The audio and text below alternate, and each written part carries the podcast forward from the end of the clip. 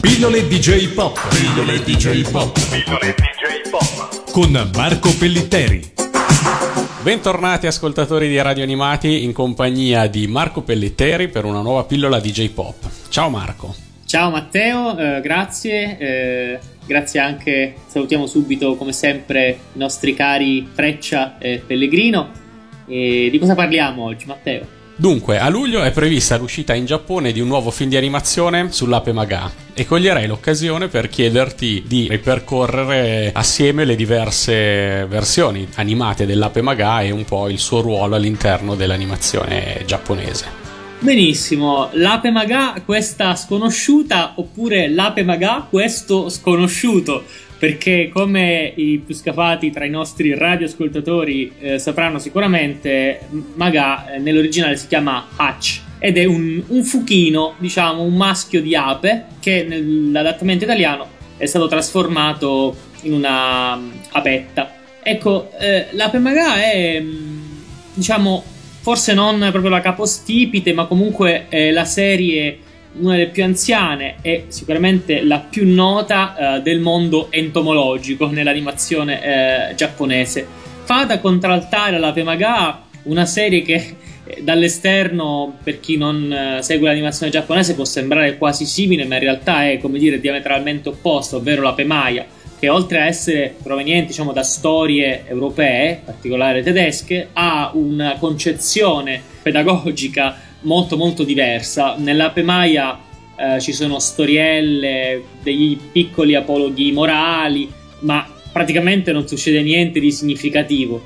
Invece l'Ape Maga è praticamente come dire un Jidaimono, per usare un termine tecnico, una sorta di storia di ninja medievale, un po' alla Sasuke, però nel mondo entomologico, dove questo apetto Maga sfugge a un attacco micidiale di vespe contro il suo alveare e deve andare alla ricerca della mamma. E alla fine trova anche la sorellina, che si chiama Maya nell'adattamento italiano. Insomma, L'Ape Maga è una serie eh, della Tatsunoko del 1970 a cui eh, seguì poi nel, nel 74 eh, una sorta diciamo, diciamo, di sequel, la continuazione, quindi le nuove avventure della Maga e poi nell'89 c'è stata un'altra serie, una sorta di remake, sempre a opera della Tatsunoko. Ricordiamo che l'opera originale è del maestro Tatsuo Yoshida, uno dei numi tutelari della Tatsunoko Production. E insomma, la Pemaga è una serie, diciamo, per certi aspetti violenta, ma di una violenza educativa, come avviene molto spesso nell'animazione giapponese, specialmente quella Dantan, in cui i conflitti sono sempre molto importanti e fanno imparare qualcosa al piccolo spettatore. È una cosa interessante da dire eh, per chiudere il discorso sull'ape maga, perché ovviamente ci sarebbe da discutere anche per ore su tutta una serie di simbologie. Eh, che ehm, c'è una tendenza molto interessante nell'animazione giapponese per bambini a utilizzare personaggi eh, piccoli o miniaturizzati in un modo o nell'altro. Appunto c'è l'ape maga, ci sono altri animaletti piccoli eh, che vivono magari spesso soltanto in un ambiente animale. Pensiamo a Don Chuck Castoro, eh, pensiamo a Demetan, eh, il Ranocchio, oppure ai personaggi umani miniaturizzati o piccolini, dalla aliena Memole, gli gnomi delle montagne, a Nils Holgersson. Eh, ci sono tantissimi personaggi, anche Minu mi viene in mente adesso. Ecco, questo perché in un modo o nell'altro, dal punto di vista della proiezione del piccolo spettatore eh, nel mondo animato da lui seguito eh, c'è come una sorta di identificazione per il fatto che il personaggio piccolo osserva il mondo grandissimo che si para innanzi a lui come se fosse il mondo degli adulti, quindi è il bambino che guarda un mondo grande, e smisurato, eh, tutto da scoprire. Questo nella Pemaga secondo me avviene in maniera molto pronunciata e segue anche le fantasie dei bambini dal punto di vista ludico, eh, dove una fogliolina si trasforma in una specie di kayak, eh, uno stuzzicadente, un, le- un, legnetto diventa una pagaia. Ecco, si tratta tutti diciamo, di, di situazioni visive e narrative eh, di interesse.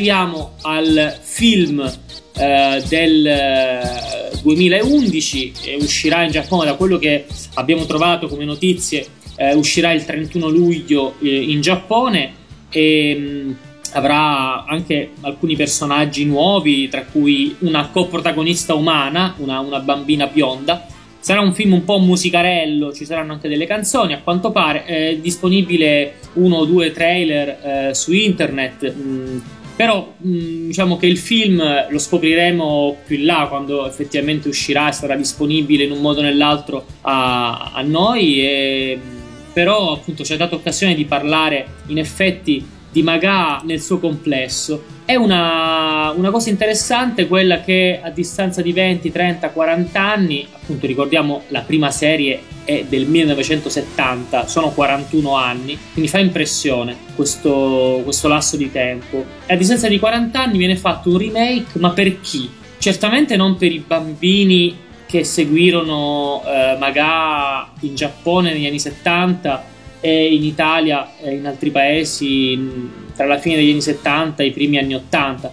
Certamente ci sono state delle repliche anche su Italia 1 con un nuovo ridattamento, eh, un nuovo doppiaggio, ma insomma eh, certamente non è per i bambini di, di anche solo 5-6 anni fa o 10 anni fa.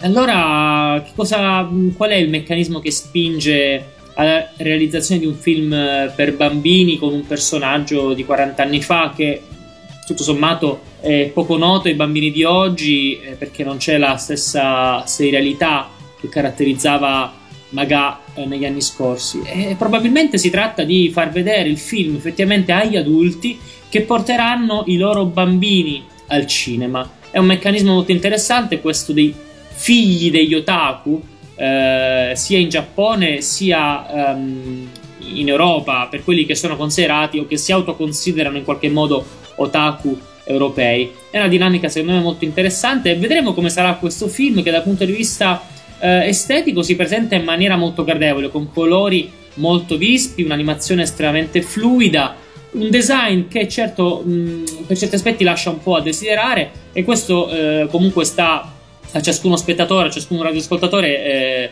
di radio animati scoprirlo guardando, insomma, andando a spulciare un po' il trailer e farsi una, una propria opinione. Bene, allora ti ringrazio e al grido di Ipurra per Magà ci congediamo alla prossima pillola. Pillole DJ Pop. Pillole DJ Pop. Pillole DJ Pop. Con Marco Pellitteri.